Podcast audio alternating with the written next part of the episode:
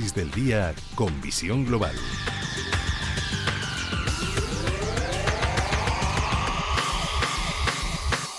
Y saludamos a Ricardo González, es gestor de GPM y autor del libro El Código de Wall Street. Ricardo, muy buenas noches.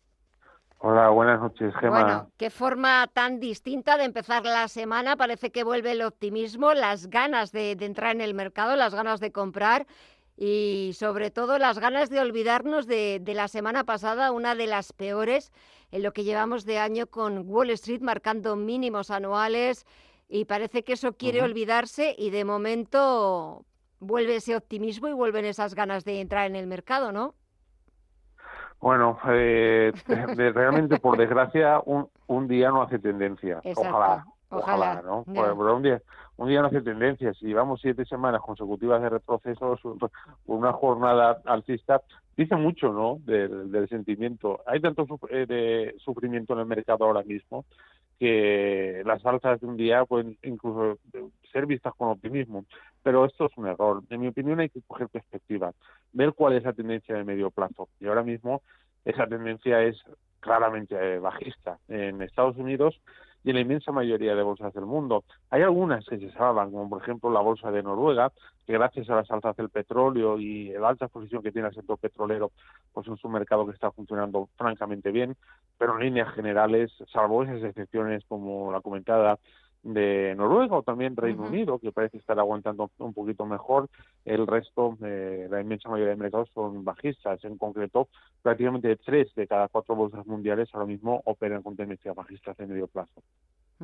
Eh, es verdad que pues eh, sigue la incertidumbre, sigue la volatilidad, siguen las dudas, una inflación que no sabemos si ya ha tocado techo hasta que conozcamos el siguiente dato y sobre todo seguimos dependiendo de los bancos centrales, la Reserva Federal preparada ya para sacar toda su artillería y empezar a subir los tipos de 50 en 50 puntos básicos.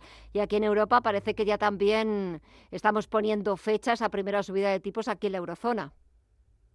Bueno, eh, sobre la inflación hay que tener en cuenta que hay veces que nos fijamos, ¿no? Oye, no, la inflación está al 8%, a lo mejor después es del 9 o es del 7, da igual, da igual. El hecho es que está, la inflación sigue estando alta, pero esté en el 8, esté en el 6, esté en el 5 o esté en el 10. Al final no tenemos que fijarnos tanto en que la cifra de un mes sea superior a la del anterior mes, sino que se mantienen niveles elevados.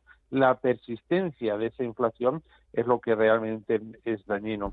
A partir de aquí, obviamente, pues, eh, ¿qué conlleva esto? Políticas más restrictivas por parte de los bancos centrales.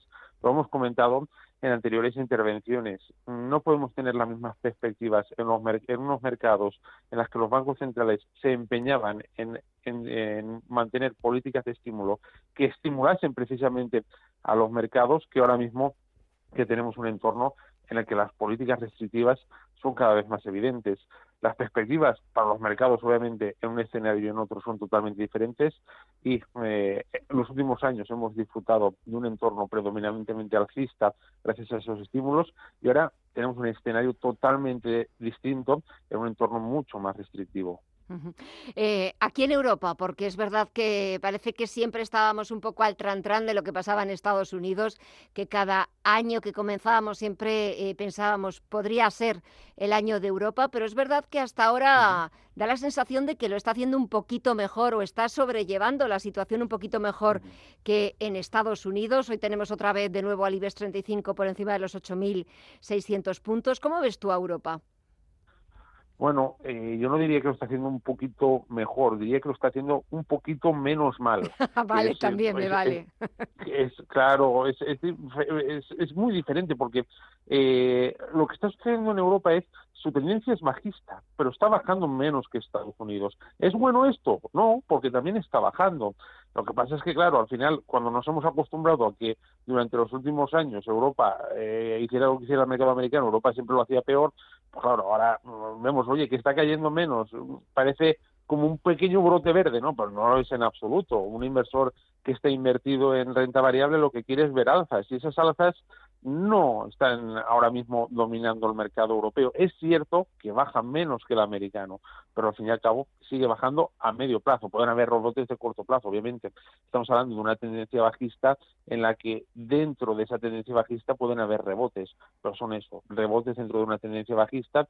Insisto, eh, ahora mismo el mercado eh, europeo, aunque cae menos que el mercado americano, también está en tendencia bajista y también hace perder dinero a sus inversores. Para los próximos días, eh, esta semana, lo cierto es que no hay datos macroeconómicos importantes. En Estados Unidos se conocerá ese indicador de precios que, que tanto utiliza la Reserva Federal, el PCE. También conoceremos las actas de la última reunión del Banco Central estadounidense. Hoy hemos conocido el IFO de confianza empresarial en Alemania, que ha sorprendido. Eh, aparte de estos eh, datos, algo a tener en cuenta esta semana un poco para ver si este rebote que estamos viendo hoy en las eh, bolsas de este y del otro lado del Atlántico va a continuar unos días más o, o, va a ser eh, un poco a lo que nos están acostumbrando, de un día que vemos subidas, al día siguiente fuertes bajadas. ¿Cómo van a ser los próximos días? ¿A qué tenemos que estar atentos? A ver, si, si, vamos a estar pendientes de los movimientos de corto plazo, lo más probable es que terminemos cerrando.